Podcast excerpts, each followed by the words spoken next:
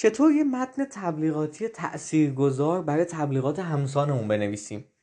سلام امیدوارم که خوب باشین. من علیرضا ابراهیمیان هستم از دیجیتالینگ و توی این اپیزود مشخصا می‌خوام راجع به متن تبلیغاتی توی تبلیغات همسان صحبت بکنم. امیدوارم که با من همراه باشین. من صحبتامو توی این اپیزود می‌خوام به سه بخش اصلی تقسیم کنم. قبل از نوشتن زمان نوشتن و بعد از اینکه ما متن تبلیغاتیمون نوشتیم باید چه نکاتی رو رعایت بکنیم؟ چه مواردی باید در نظر بگیریم؟ بخش اول معمولا اون بخشیه که ما همیشه فراموش می‌کنیم. ازش میگذریم میریم سراغ نوشتن متن تبلیغاتی. اما چیزی که باید در نظر داشته باشیم اینه که من زمانی که می‌خوام متن تبلیغاتی بنویسم مثل همه کارهایی که می‌خوام انجام بدم باید هدفم رو مشخص بکنم. اصلا ببینم هدف من از این کمپین تبلیغات همزان اصلا چیه؟ قرار هست به چی برسم؟ چون ما تو تبلیغات همزان هدفهای مختلفی داریم. برای مثال من می‌خوام که این متن تبلیغاتی هر کسی که دید روش کلیک کنه و بیاد محتوای منو بخونه. در نهایت من می‌خوام ترافیک سایتم بره بالا. یا اینکه نه من می‌خوام افزایش فروش داشته باشم. من می‌خوام که محصولی رو بفروشم. من می‌خوام که سرویسم رو به فروش برسونم. یا اینکه هدفم ما بین این دوتاست. من می‌خوام که از کاربر اطلاعاتی دریافت کنم. ایمیلش رو شماره تلفنش رو. به هر حال یه آدرس یه اطلاعاتی می‌خوام ازش دریافت کنم که اصطلاحا بهش میگن لید. یا اینکه من می‌خوام صرفا برند اورنس داشته باشم که حالا تو تبلیغات همسان یکم کم دیده میشه ولی این هم ممکنه هدف شما باشه. پس این شد هدف گذاری کاری که همیشه ازش فرار می‌کنیم. اما اگه بدونیم که تا آخر ماجرا قراره به چی برسیم احتمالا اون مسیر رو بهتر میریم.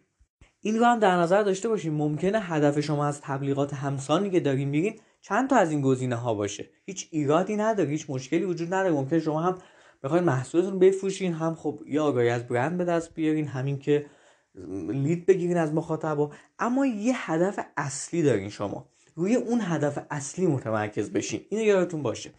حالا جلوتر متوجه میشیم که این هدف گذاری تو نوشتن متن چقدر تاثیر گذاره اما هنوز بخش اول تمام نشده. یه بخش دیگه ماجرا که خیلی هم مهمه مخاطب ماست. اینجا باید من از خودم این سوال بپرسم که من قراره چه افرادی رو ترغیب کنم که بیان از سایت من بازدید کنن. چه افرادی رو قانع کنم که وارد سایت من بشن و اطلاعاتشون رو به من بدن. شما تماسش رو بدن ایمیلش رو بده. و چه افرادی رو باید مجاب کنم که بیان از من خرید کنن. پس اینجا خیلی ماجرا مهم میشه. بحث مخاطب شناسی بازم اینجا خیلی مهمه. و یک کپی رایتر خوب یک کسی که متن تبلیغاتی خوب می‌نویسه همیشه خودش رو می‌ذاره جای مشتری. همیشه به جای مشتری فکر می‌کنه. من اگه بدونم که مشتریم کیه مثلا یک کارمند یا یک مدیر عامل و بیام در نظر بگیرم که این کارمند یا مدیر عامل تو روزمره چه مشکلاتی داره. محصول یا سرویس من یا سایت من یا محتوای من قرار کدوم یک از این مشکلاتش رو برطرف بکنه؟ چه دردایی داره که من محصولم قرار کدوم یک از این درداش رو دوا کنه؟ یه مثال جالب براتون بزنم فکر کنم موضوع رو براتون شفافتر بکنه. ممکنه محصول یا سرویس من چهار تا ویژگی خیلی مهم داشته باشه. چهار تا مزیت. چهار... این چهار تا رو من کدومش باید استفاده کنم تو متنای تبلیغاتیم؟ من اگه خودم رو بذارم جای مشتری بذارم جای کسی که قرار این تبلیغ من رو ببینه اون موقع متن رو بنویسم احتمالا می‌دونم که کدوم که از این چهارتا رو باید استفاده کنم. به خاطر اینکه می‌دونم این چه مشکلاتی داره یکم فکر کردم بهش و می‌دونم که الان قراره چه دردیش رو دوا کنم. پس این میشه از موضوع مخاطب شناسی که واقعا میشه خیلی بیشتر از اینها توش عمیق شد. حالا من وقتی هدف رو مشخص کردم مشتری یا مخاطبم رو شناختم و درکش کردم الان بعد نیست که برم اون سایت ها یا اپلیکیشن های مختلفی که تبلیغات همسان من قرار نشون داده بشه اونجا رو ببینم. دقیقا ببینم که اون متن تبلیغاتی من در کدوم قسمت از این سایت یا اپلیکیشن قرار نشون داده بشه. اگر تا الان ندیدم این به من کمک می‌کنه. حالا بریم سراغ بخش دوم نوشتن متن تبلیغاتی. الان دیگه وقتشه که آسینا رو بالا بزنیم و متن رو بنویسیم. این رو هم یادمون باشه. ما این سه چهار دقیقه رو صحبت کردیم تا این موضوع برامون ساده تر بشه. تا نوشتن متن تبلیغاتی برای اون کمپین خاص اون محصول خاص ساده تر بشه. درسته یکم کندمون می‌کنه. فکر کردن به هدفمون به مخاطبمون اینا ممکنه واقعا کندمون بکنه. ولی چه اشکال داره؟ ما کند ولی با کیفیت کارمون رو ببریم جلو. من تو این بخش می‌خوام هفت تا نکته فقط بهش اشاره کنم که همش مفهومیه. یعنی اینجا قرار نیست منتظر مثال نباشین اینجا فقط می‌خوام راجع به نکات صحبت کنم که خیلی کلیه ولی شاید بهش توجه نکرده باشیم. چون قرار ما متن تاثیرگذار بنویسیم. اولین نکته رو می‌خوام با محدودیت شروع کنم. ما توی متن تبلیغاتی برای تبلیغات همسان محدودیم. می‌تونیم چند تا کلمه استفاده بکنیم. پس این کلمات خیلی تأثیر گذارن یعنی باید حواسمون باشه ما اینجا قرار خیلی مختصر حرفمون رو به مخاطب انتقال بدیم. تازه اینم در نظر داشته باشیم اون دو سه کلمه اول از اون چند کلمه کلی خیلی تاثیرگذاری بیشتری دارن. پس به این موضوع دقت بکنیم که کلمه به کلمهمون خیلی ارزشمنده. نکته دوم داره این میگه که اگه هدف من اکشنه من همون اکشن رو از مخاطبم بخوام. یعنی چی؟ من از اول مشخص کردم که آقا من می‌خوام آدمه بیاد ثبت نام کنه. بسیار خوب. پس توی متن تبلیغاتی می‌تونم به ثبت نام اشاره کنم. من از اون آدم می‌خوام که موبایل شما موبایلش وارد بکنه. اینو توی متن تبلیغاتی بگم. دلیل این کار اینه که وقتی این کار انجام میدم چون من قراره که لید داشته باشم قرار نیست ترافیک سایت هم بره بالا که. اون آدم از همون اول تصمیم می‌گیره که اصلا من قرار این اطلاعات رو وارد بکنم یا نه. وقتی هم که کلیک می‌کنه و وارد صفحه ما میشه اینجا دیگه دنبال باکسی میگرده که شما موبایلش رو وارد بکنه. یعنی من یه قدم آوردم مخاطب جلوتر. تازه نیومدم یه سری وعده و وعید دروغین بهش بدم گولش بزنم بیارمش تو صفحه سایت حالا بگم بیا شمارت رو وارد کن. معمولا این اتفاق نخواهد افتاد دوستان. پس بهتره که من اکشن رو همونجا ازش بخوام. نکته سوم که در راستای همین نکته دوم هست اینه که درسته که من یه اکشن ازش می‌خوام ولی بهتره که بهش یک وعده هم بدم. برای چی باید اون شماره تلفنش وارد بکنه؟ ممکن سوالتون همین باشه. برای چی باید ایمیلش رو وارد بکنه؟ من بهش بگم که قرار چی عایدش بشه. مثلا من می‌خوام که بانک ایمیلی افزایش پیدا کنه. بسیار خوب. میگم ایمیل تو وارد کن تا کتاب هدیه مثلا digital marketing رو دریافت کنی. اون مخاطب اگه علاقه‌مند باشه کسی مثلا مثل من باشه که تو حوزه digital marketing داره کار می‌کنه احتمالا این محتوا این متن تبلیغاتی جذبش بکنه. ولی من ازش خواستم. من بهش گفتم باید ایمیل تو وارد کنی.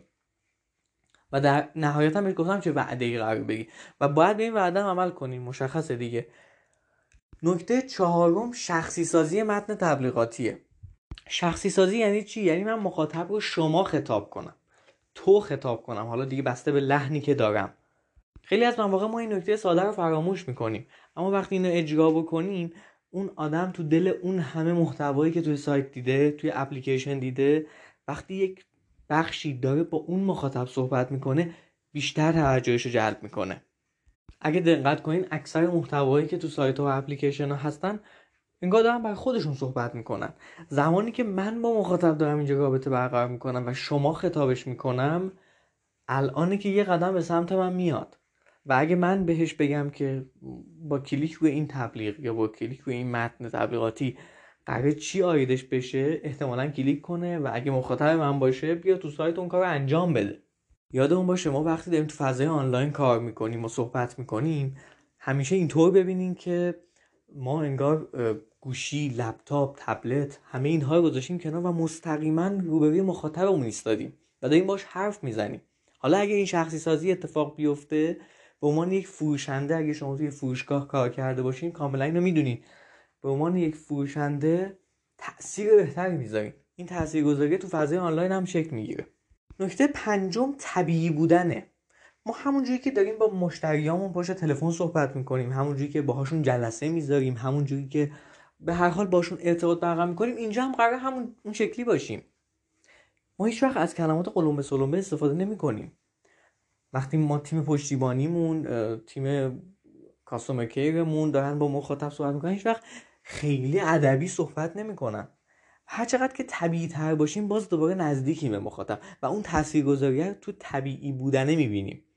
اگه مثال بخوام براتون بزنم اگه بیلبوردهای تبلیغاتی رو ببینید اون بیلبوردهایی که طبیعی تره بیشتر به دل شما میشینه و بیشتر شما رو قانع می‌کنه.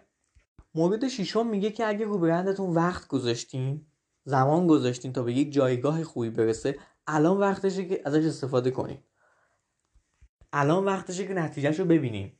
من تو کمپین های تبلیغات همسان زیاد دیدم که مثلا اون نویسنده متن تبلیغاتی متعلق به مجموعه دیجیکالا بوده دیوار بوده کافه بازار بوده اسنپ بوده برندهایی که جا افتادن و اومده از اسم برندش استفاده کرده و معمولا بیشتر جلب توجه کرده. چون برند بعد یه تایمی که ساخته میشه حالا دیگه خودش شخصیت داره. چه بهتر که وقتی این شخصیت شکل گرفته یعنی یک برند یکی دو ساله نیست یه برندیه که انگار یه آدم 25 ساله است یا آدم 35 ساله است و خودش شخصیتی شکل گرفته حالا خودش می‌تونه بیاد اعلام وجود کنه. پس خوبه که اسمش هم به کار ببریم. این هم اینجا داخل پرانتز بگم اگه هدفتون همون برند اورنسیه که اول اپیزود راجبش صحبت کردیم اینجا خوبه که اسم برندتون رو بیارین. چون شما می‌خواین برندتون شناخته بشه. چه خوب که اینجا بیارینش. اینجا شما دارین می‌سازین برندتون رو. اما اگه نه هدفتون فروشه برندتون هم خیلی جا افتاده نیست اصلا توصیه نمی‌کنم کار انجام بدین. به نظرم یه کلمه اضافی به متن تبلیغاتیتون اعمال کردین. مورد هفتم و مورد آخر در واقع. همیشه بذارین یه چیزی مبهم بمونه. این دیالوگ. نوید محمدزاده تو سریال قورباغه بود که به نظرم خیلی جذابه. و دقیقا تو متن تبلیغاتی داره این رو شامل میشه. ما نمی‌تونیم تو متن تبلیغاتیمون همه چیز رو بگیم. اینجا قراره که ما کاربر رو بکشونیم به سمت سایت یا اپمون. اگه قرار مطالعه بکنه یه مطلبی رو بهتر یه کاری بکنیم که براش چیزی مبهم باشه که کلیک بکنه روش. ممکن اصلا با یه سوال این اتفاق انجام بشه. ممکنه با یه کلمات این اتفاق انجام بشه. ولی اون مبهم بودن همیشه جذابه. مخصوصا برای آدمای کنجکاو. بازم برمیگردیم به مخاطبمون. دنبال اینن که به یه چیزی برسن. احتمالا اینجا می‌تونید حتی از بستر اینستاگرام هم کمک بگیرین. explore اینستاگرام یه جاییه برای اینکه کلی متن تبلیغاتی مبهم نوشته شده که شما روش کلیک می‌کنید این چه اتفاقی افتاد. حالا خیلیش بعضا متن زردی ولی باز میشه ازشون کمک گرفت. خب بخش دوم تموم شد. تبریک میگم. می‌رسیم به بخش سوم. ما متن تبلیغاتیمون رو نوشتیم. الان تبلیغاتمون پابلیش شده الان تو سایت های مختلف تو اپلیکیشن های مختلف داره دیده میشه توسط مخاطبا. حالا وقتشه که در انتهای این کمپین حتما ببینیم که کدوم متنمون اثرگذار بود. به هر حال ما می‌تونیم که متنای مختلفی بنویسیم. می‌تونیم A/B test کنیم متنامون رو می‌تونیم آپدیت بکنیم. بعد از اینکه این اتفاق افتاد حداقل مثلا من 10 تا متن تبلیغاتی نوشتم. بیام ببینم کدومش من رو به هدفم نزدیک تر کرده. دیگه با ابزارهای تحلیلی که اینجا راجبش خیلی صحبت نمی‌کنم کاملا می‌تونیم کار انجام بدیم. تو خود کمپین ها حالا با هر داشبوردی که کار می‌کنیم هم بهمون میگه کدوم کلیک بیشتری داشته. از اون طرف می‌بینیم کدومش اون convert ی که ما می‌خواستیم بیشتر بوده متعلق به کدوم متن تبلیغاتی بوده و این ازش استفاده کنیم. ما کلی زمان گذاشتیم دوستان یادتون باشه ما رو هدف گذاری شناخت مخاطب کمپین نوشتن متن تبلیغاتی همه اینها زمان گذاشتیم. قرار نیست دو ماه دیگه همه چی از اول شروع کنیم. ما قراره از این دیتا ها کمک بگیریم. اینجا فضای آنلاینه نه فضای سنتی. خیلی موقع‌ها این کار انجام نمیشه. ما دو ماه بعد دوباره همه چیز رو از اول شروع می‌کنیم. پس این بخش سوم خیلی جدی بگیریم قسمت تحلیل و اینکه یاد بگیریم از خودمون که چیکار کردیم. ممنون که به این اپیزود گوش دادین. اگه علاقه‌مند به تبلیغات آنلاینی می‌تونین توی گوگل سرچ کنین دیجیتالینگ وارد سایت بشین. تو منوی سایت از کجا شروع کنم رو کلیک کنین و نقشه راه تبلیغات آنلاین رو بخونین. قرار هستش که مطالب دیگری هم بهش اضافه بشه. تا الان فکر می‌کنم 10 تا مطلب گذاشته شده. خیلی ممنون و خدا نگهدار.